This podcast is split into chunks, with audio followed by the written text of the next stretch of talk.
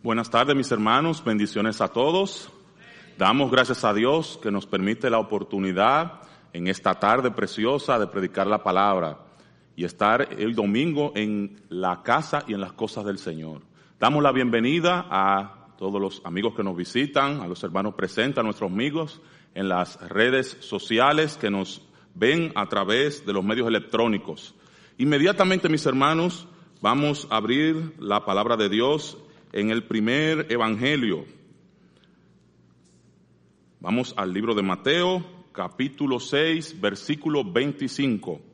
Y mientras van encontrando este hermoso pasaje, pueden ir cambiando de posición, poniendo sobre, sobre sus pies. Mateo, capítulo 6, versículo 25.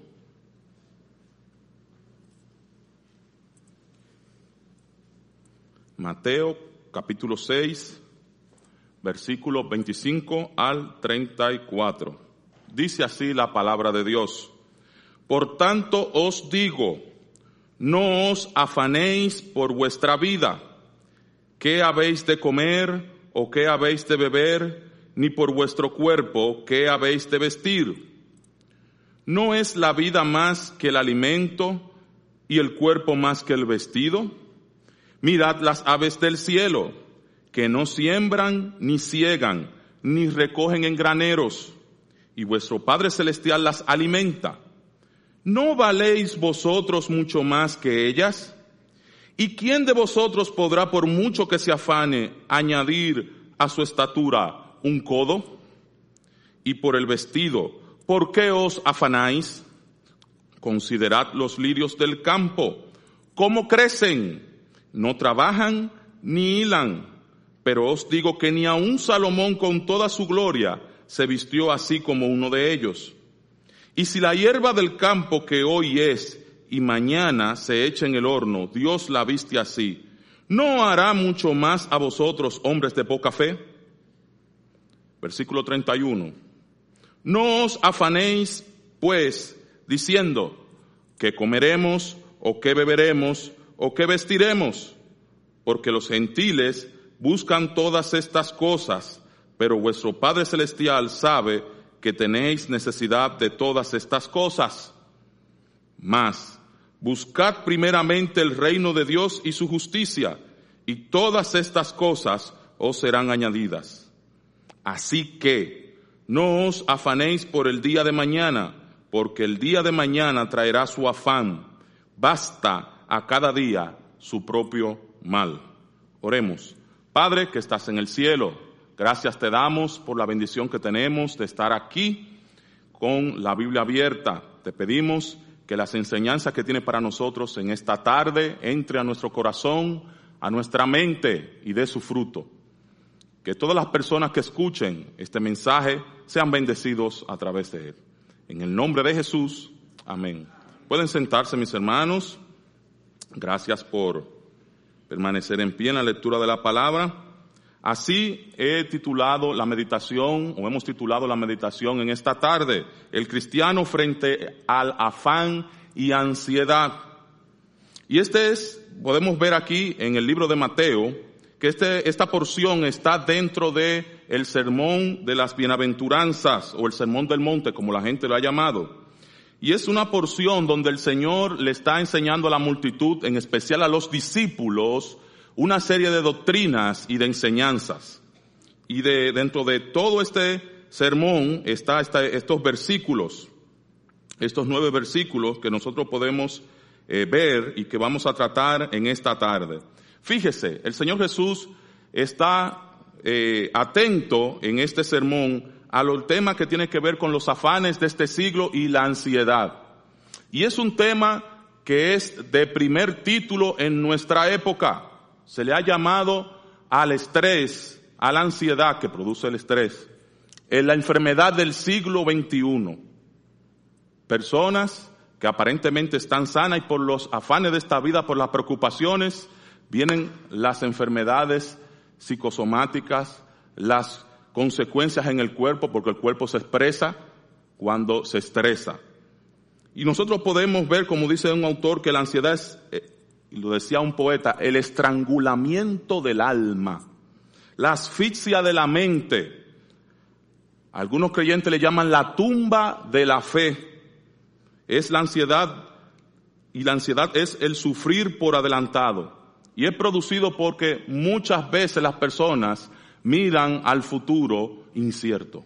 Miran al futuro incierto. Y es un monstruo que asusta en el presente siendo el del futuro. Fíjese, qué definición acerca de el afán y la ansiedad. Pero fíjese, si vamos aquí al versículo 25, que es lo que el Señor Jesús está tratando directamente, dice, por lo tanto os digo, no os afanéis, no os afanéis.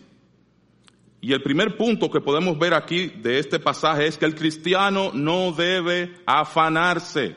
El creyente en Cristo Jesús no debe afanarse. Y aquí esa palabra afanarse viene de un griego, una palabra griega, que significa ansiedad o congoja. Ansiedad o congoja. De preocupación, de algo que divide tu cuerpo a que esté presente innecesariamente en cosas en la cual tú te afanas. Fíjese, fíjese qué definición tiene que ver con ansiedad, con congoja, con preocupación. Y Jesús en ningún momento recomienda en este pasaje que seamos descuidados o irresponsables a nuestros deberes, pero nos pide que no nos dejemos distraer por las preocupaciones que presenta este mundo terrenal en el día de hoy. Entonces, ¿cuáles son esas preocupaciones? Eran las mismas de aquella época, eran las mismas. Primero, que Jesús nos dice que no estemos ansiosos es por nuestra vida. Mi hermano, mi hermana, ¿qué es lo que te preocupa de tu vida? El Señor tiene control, Dios mismo tiene el control de nuestra vida. Nadie nos podrá separar del amor de Dios que es en Cristo Jesús, Señor nuestro. Y es interesante porque el mismo Señor Jesús nos enseña que Él está, Él nos tiene en su mano. Y el Padre que es mayor que todo, también nos tiene en su mano. Y nadie nos podrá arrebatar la salvación la vida que Él nos ha dado del mismo Dios, quien es que la da. Por lo tanto, en el creyente en Cristo Jesús puede descansar de que Dios tiene control total, pleno y seguro de su vida y todo lo que acontece en ella. Lo segundo que vemos en ese versículo, por la cual las personas se preocupan, no solamente por su vida, sino por qué habremos de comer y vestir. Y aquí la persona dirá, yo no me preocupo por eso, pues déjenme decirle, que las cosas de este mundo, el sistema que lleva a este mundo dirigido por el príncipe de las tinieblas, lleva a que las personas se preocupen de manera desmedida por el sustento. Y aquí nosotros vemos que el comer y el beber no solamente es la comida diaria, sino todo lo que implica eso. Implica el sustento, el salario, todo ese tipo de cosas. Y en aquel momento también ocurría eso. Y vemos en el mismo versículo también como el Señor Jesús también trata la tercera cosa por la cual el creyente en Cristo Jesús no debe afanarse y es por vuestro cuerpo que habéis de vestir. Esas tres cosas, Él comienza a desglosarla y es interesante porque Él las presenta a manera de ilustración.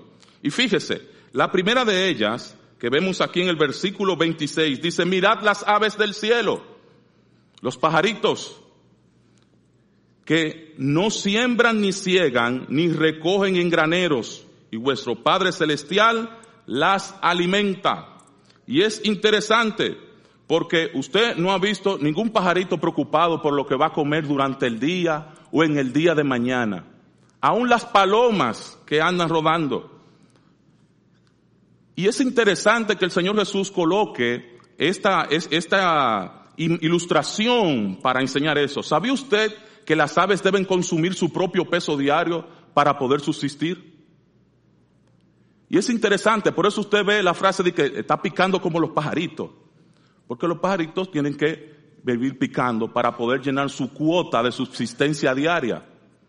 Ahora, Imaginemos esto haciendo una comparación. Si tuviésemos nosotros los seres humanos que consumir nuestro propio peso diario en comida, ¿cómo sería el asunto? ¿Qué me deja a mí que peso cerca de 250 libras? ¿Dónde voy a encontrar tanto alimento diario? ¿Mm? Y aún así, por eso el Señor coloca esta ilustración interesante. Dice, mirad los pajaritos del cielo. No siembran, no recogen, no almacenan, no tienen edificio donde almacenar la comida, no tienen despensa. Y el Señor la sustenta de manera diaria. ¿Cuánto más nosotros, mis hermanos? Y dice así, para Dios valemos mucho más que muchas aves, mucho más que muchos pajaritos. ¿Es así? Es así. Dios sabe el valor tan grande que tiene un alma humana que envió a su Hijo Jesucristo a morir en la cruz del Calvario para que sean perdonados nuestros pecados. Mire qué tan valiosos somos para Dios, aun siendo nosotros en términos terrenales gusano, polvo pasajero. Pero el Señor nos amó primero. Y fíjese, hay otro pasaje aquí mismo en Mateo capítulo 10, versos 30 y 31 que el Señor hace referencia a eso. Y dice, pero aún vuestros cabellos están todos contados, refiriéndose de que el Señor tiene control de nuestra vida. Así que no temáis, más valéis vosotros que muchos pajaritos. El Señor tiene contado hasta cada cabello, cada pelo que cae de tu cuerpo, que nosotros no lo contamos. Ya yo lo dejé de contar. Pero fíjese, Dios tiene control de nuestra vida, absoluto y totalmente, incluso aquellas cosas en las cuales tú no estás consciente.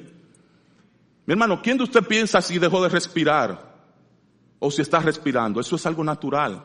Igualmente los latidos del corazón, cómo funcionan tus órganos internos en el cuerpo.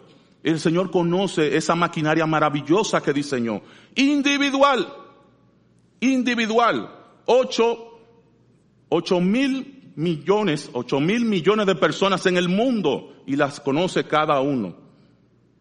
Entonces, mi hermano, mi hermana, aquí nos muestra la grandeza de Dios. La tercera ilustración que utiliza el Señor Jesús, por la cual no debemos preocuparnos, en el versículo 27, que habla acerca de nuestro cuerpo. ¿Y quién de vosotros podrá, por mucho que se afane, añadir a su estatura un codo, un codo, una medida de, su, de su dedo mayor hasta acá.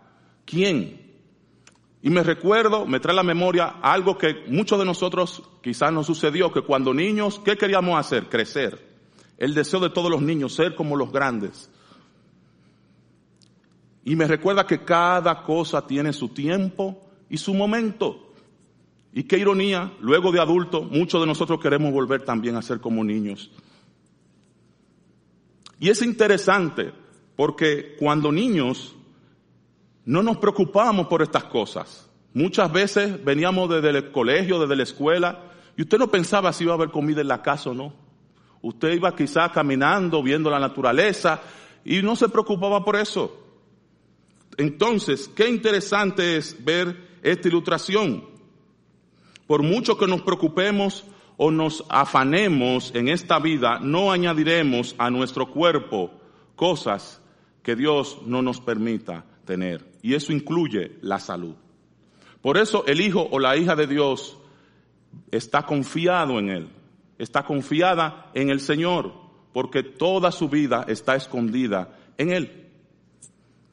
El Señor Jesús nos da una tercera ilustración y es con la naturaleza. Y es interesante porque aquí incluye hasta un personaje de la antigüedad. Versículo 28. Y por el vestido, ¿por qué os afanáis? Considerad los lirios del campo, cómo crecen, no trabajan ni hilan. Y aquí cuando se refiere a lirios, se refería el Señor Jesús a, a las flores silvestres del campo. Cuando usted va caminando y ve una pequeña flor, mire qué, qué, qué graciosa, qué hermosa, qué bella esa flor, cómo crece.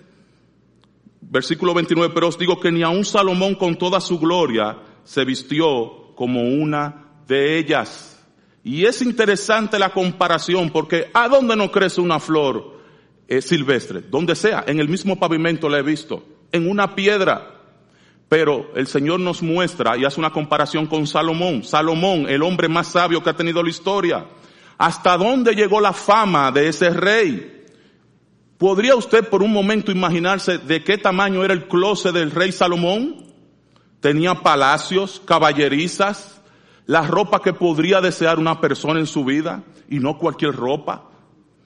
de cualquier lugar del mundo la traían. Enorme. Podía darse ese lujo. Pero el Señor Jesús le está enseñando a nosotros, nos enseña a nosotros y a los discípulos en aquel momento, que ni aun Salomón se vistió con la gloria de una de esas flores silvestres. ¿Y por qué el Señor hace esta comparación? Porque viene ahí en el próximo versículo y dice, y si la hierba del campo que hoy es y mañana se echa en el horno, ¿qué sucede con la flor silvestre cuando crece? El hermano modesto, allá en la, en la obra en Juan Tomás, y algunos hermanos cuando están limpiando el terreno y esa flor que crece silvestre junto con la hierba, la recortan y hacen montones y cuando se seca le pegan candela Ahí no preguntan, mira qué hermosa flor. No, no, no, no. El momento de ella pasó, se secó, la flor se marchita, es perecedera. Por eso aquí el Señor Jesús le dice a los discípulos, Dios la viste así, no hará mucho más a vosotros, hombres de poca fe, mi hermano, mi hermana. ¿Acaso Dios no se preocupa por nosotros, el que sustenta todas las cosas de este mundo? ¿Cuánto más se preocupa por ti o por mí? poniendo el ejemplo de esa flor. Por lo tanto, mi hermano, mi hermana, el cristiano no debe estar ansioso por su vestidura, por su vestir, por la moda. No va detrás del mundo persiguiendo las cosas vanas. Recordemos lo que dice el pasaje. El mundo pasa y sus deseos, pero el que hace la voluntad de Dios permanece para siempre. Y una de las cosas de este mundo es la vanagloria de la vida. Por eso se llama moda, moda. Eso pasa. ¿Acaso en los años 70 había una moda que eran, me recuerdo, los pantalones campana? Unos pantalones que eran estrechos aquí, estrecho, estrecho, y abajo eran ancho, ancho, ancho. Y la gente caminaba, eran los muchachones cuadrando en la calle, en el malecón. Esa moda pasó. Luego vino un momento que volvió y se repitió esa moda. Y así son cíclicas. Porque eso es vanidad. Vanidad de vanidad. Las flores silvestres del campo Dios las cuida. Ni a Salomón la vistió así. La hierba es perecedera y Dios que la viste así y nosotros la quemamos porque sabemos cuál es el propósito de esto. Y nosotros podemos ver el próximo versículo, el versículo 21, y es el punto número dos. La señal del gentil es estar ansioso, que se afana. Y fíjese, Versículo 31, no os afanéis pues diciendo que comeremos o que beberemos o que vestiremos, porque los gentiles buscan todas estas cosas. Mi hermano, mi hermana, el mundo está atento a lo suyo. Déjeme decirle, está enfocado en lo suyo. Y esto es lo que sucede. Por eso la señal del gentil, del que no conoce a Dios, la señal del que no es temeroso de Dios, es esa. ¿Acaso no es eso lo que vende la prensa, el internet, los periódicos, la televisión en sentido general? Problemas, el incierto, que las bolsas de, de valores se está desplomando, que el petróleo sube, que la gasolina, que los precios que nunca bajan, que el dinero no da, que hay mucho gasto, que siempre da rojo la cuenta.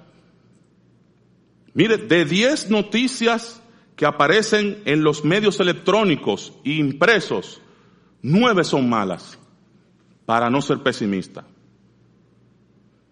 Pero ¿sabía usted que hay un estudio realizado que muestra y demuestra que en el mundo suceden ocho veces más cosas buenas que malas?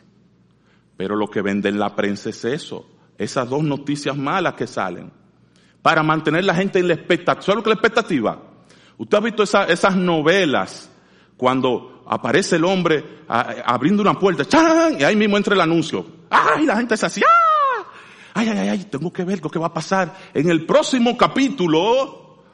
Y dejan a la persona, mire, con las orejitas paradas, esperando ver lo que va a acontecer en el próximo capítulo. Pues decirle, el mundo lo que muestra es eso a las personas, las mantienen expectativa, pero no de lo bueno, sino de lo malo. Y hemos llegado a un punto en la humanidad que las personas ya se han desinhibido de las noticias buenas y lo que quieren es que le suministren ese suero de la noticia mala. Ven la mancha negra en el lienzo blanco. Y cuando tú le hablas de esta buena noticia que nos da la palabra de Dios, de que hay un Dios que cuida todas las cosas, que nos sustenta, que no va a haber problemas, que Él a los hijos los cuida, a los, hijos de Dios los cuida. Mire, la gente dice, pero por eso es que tú estás loco, por eso es que los creyentes son locos, definitivamente. Mira, mira lo que, lo, que lo que está ocurriendo con el COVID y mira cómo viene a hablar de la palabra de Dios. Mira cómo está el mundo, mira los problemas. Y este hombre viene a hablarme del Evangelio de Cristo, porque es lo que tiene en su mente y en su corazón, mi hermano, mi hermana. Por eso es la señal de los gentiles estar ansioso. Y por eso es que es necesario que nosotros le llevemos el Evangelio de la salvación. Me recuerda a, un, a una porción, una historia de la Biblia, aquí incluso en el Evangelio. Dos mujeres que están con Jesús y hay un grupo de personas en su casa, Marta y María, ¿se recuerdan? ¿Y qué sucede al final de la historia? Que Marta se acerca al Señor Jesús pidiéndole que María le ayude en los quehaceres, en los afanes de la casa. ¿Y qué le dice? Marta, Marta, afanada y turbada está. María ha tomado la mejor parte y no le será quitada. ¿Mm? Y podemos ver también esto de afanarse en Mateo capítulo 13, versículo 22, en la parábola del sembrador, cuando la semilla cae en la tierra y los espinos la ahogan. Esos son, como dice el Señor Jesús explicando este versículo, los afán, el afán del siglo, las riquezas, los trabajos la ahogaron y fue infructuosa. Y tengo que mencionarlo porque en el pasaje se hace evidente que el mismo Señor Jesús dice, por versículo 32, porque los gentiles buscan todas estas cosas, pero vuestro Padre Celestial sabe que tenéis necesidad de todas estas cosas. Y es lo interesante, Dios mismo sabe de qué tú tienes necesidad antes de tú saberlo. Antes de tú saberlo, antes incluso de tú tener la misma necesidad, Dios ya ha provisto para eso. Jesús no dice que la comida y la ropa no sean importantes, sino lo contrario. Nos recuerda que el Padre que nos creó conoce bien nuestras necesidades. Por eso dice todas estas cosas en el versículo, porque los gentiles buscan todas estas cosas, refiriéndose al sustento, la comida, la bebida, el que vestir, el salario, etcétera. No tenemos que persuadir al Padre de esto, porque el Padre siempre lo ha sabido. Tanta gente que se preocupa por cosas insignificantes, por objetos, trofeos. Leía un autor hace unos días atrás que decía cuál es el legado de las personas y dividía ese legado en tres grandes grupos. Los que coleccionan objetos que con el tiempo, cuando la persona no está en la tierra, los regalan, lo venden, está en las, en la, en venta de, de, garaje, en tiendas, etcétera aquellos que dejan eh, legado intangible como fama, eh, cosas que con el tiempo la gente se olvida, y aquellos que hacen un legado que trasciende en el tiempo de manera espiritual.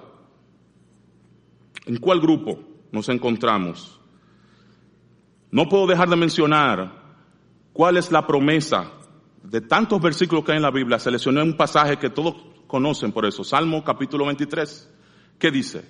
Jehová es mi pastor, nada me faltará. Es el versículo número uno. Y comienza a describir en lugares de delicados pastos. Entonces, fíjese mi hermano, este versículo tan precioso, Jehová es mi pastor. Nada, mire, cuando dice nada, es que nada se le escapa a Dios. Le va a hacer falta a sus hijos. El punto tres, el cristiano necesita tener como prioridad el reino de Dios y su justicia. Versículo 33. Un versículo que muchos de nosotros hemos memorizado más. Buscad primeramente el reino de Dios y su justicia. ¿Y qué sigue ahí? Hay una condición y todas estas cosas os serán añadidas. Y este versículo es interesante porque el cristiano está llamado a tener como prioridad el reino de su Señor Jesucristo. Aquí en la tierra aquí en la tierra. Y no estamos diciendo que usted no tenga en su vida cosas importantes. Hay muchas cosas que son relevantes en nuestras vidas, pero como prioridad, no como un orden. Como prioridad es que el, Señor Jesucristo está en toda la faceta de tu vida. Por lo tanto, si tú vas a comer, eh, tiene presente que tú estás eh, haciendo eso para gloria de Dios. Si tú estás trabajando, tú estás trabajando para gloria de Dios. Y así sucesivamente en toda la faceta de la vida. Podemos ver el estado correcto del corazón con referencia a las cosas celestiales y terrenales en nosotros cuando vemos este pasaje. Tú puedes hacer una, un autoexamen en tu vida con este versículo. Buscar primeramente el reino de Dios y su justicia. ¿Está el reino de Dios como prioridad en tu vida? Y es interesante. Y como para hacer esto más evidente, las dos notas o las dos palabras principales en, estos dos capítulos, en el capítulo 5 y capítulo 6, que está el sermón de la bienaventuranza, es el reino y la justicia de Dios. Fíjese. Por eso ese versículo es vital aquí. Buscar primeramente el reino de Dios y su justicia como los grandes objetivos del cristiano aquí en la tierra. ¿Significa esto que debemos descuidar los deberes cotidianos que nos ayudan a mantener nuestra vida? Claro que no. No, no, no, no, no. Dios sabe que hay que llevar un equilibrio en la vida. Lo que Él quiere es que toda esa faceta de tu vida esté Él representando, el creyente representando a Dios aquí en la tierra. Y cuando se refiere a todas las cosas, en la parte B del versículo, todas estas cosas serán añadidas, nos referimos a lo que hablamos al principio, al sustento, a la comida, al techo, a la ropa, a nuestro cuerpo, que tiene que ver con la salud también. Y todas estas cosas, como dice el, al final de este versículo, nos las asegura nuestro Padre Celestial. Y no en tiempo pasado, sino en tiempo presente. Y cuando nuestro Señor dice que serán añadidos, da a entender que todas las cosas, o sea, las últimas, palabras de ese versículo nos asegura nuestro Padre Celestial que son una ñapa. Déjeme pasar a explicar esto. Cuando dice que todas estas cosas os serán añadidas, es que la parte que tiene que ver con lo espiritual es nuestra parte con Dios. Es como los levitas, para que usted me pueda entender. ¿Cuál era la diferencia de las doce tribus de Israel? Que cada, a cada tribu, de las once tribus, a cada tribu le dieron una porción física de terreno. Pero a los levitas no les fue dado terreno, salvo las ciudades donde iban a, quedarse y eso, porque su parte era con Jehová, para que usted me entienda. Hasta ahí vamos bien. ¿Qué sucede aquí en este pasaje? Cuando dice más, buscar primeramente y todas estas cosas serán añadidas. Que la Biblia, el Señor Jesús da como un hecho, nos enseña enfáticamente que nuestra parte es con Dios. Esa es la prioridad. Y cuando dice que serán añadidas las demás cosas de este pasaje, no crea que el Señor le, le va a pedir un avión y se lo va a dar instantáneamente, porque esa no es su necesidad, salvo que usted su negocio sea viajar por el mundo entero, para que entienda. Una cosa es capricho y otra es necesidad. Entonces, todas estas cosas, lo que hemos hablado, comida, bebida, sustento, todo eso es una ñapa, una añadidura que Dios nos da. Y nosotros muy contentos las recibimos. Así que no os afanéis por el día de mañana, porque el día de mañana traerá su fan. Basta a cada día su propio mal. Una de las grandes situaciones psicológicas que tenemos en la humanidad en el día de hoy es la preocupación por lo incierto, por el mañana, lo que va a ocurrir en el futuro.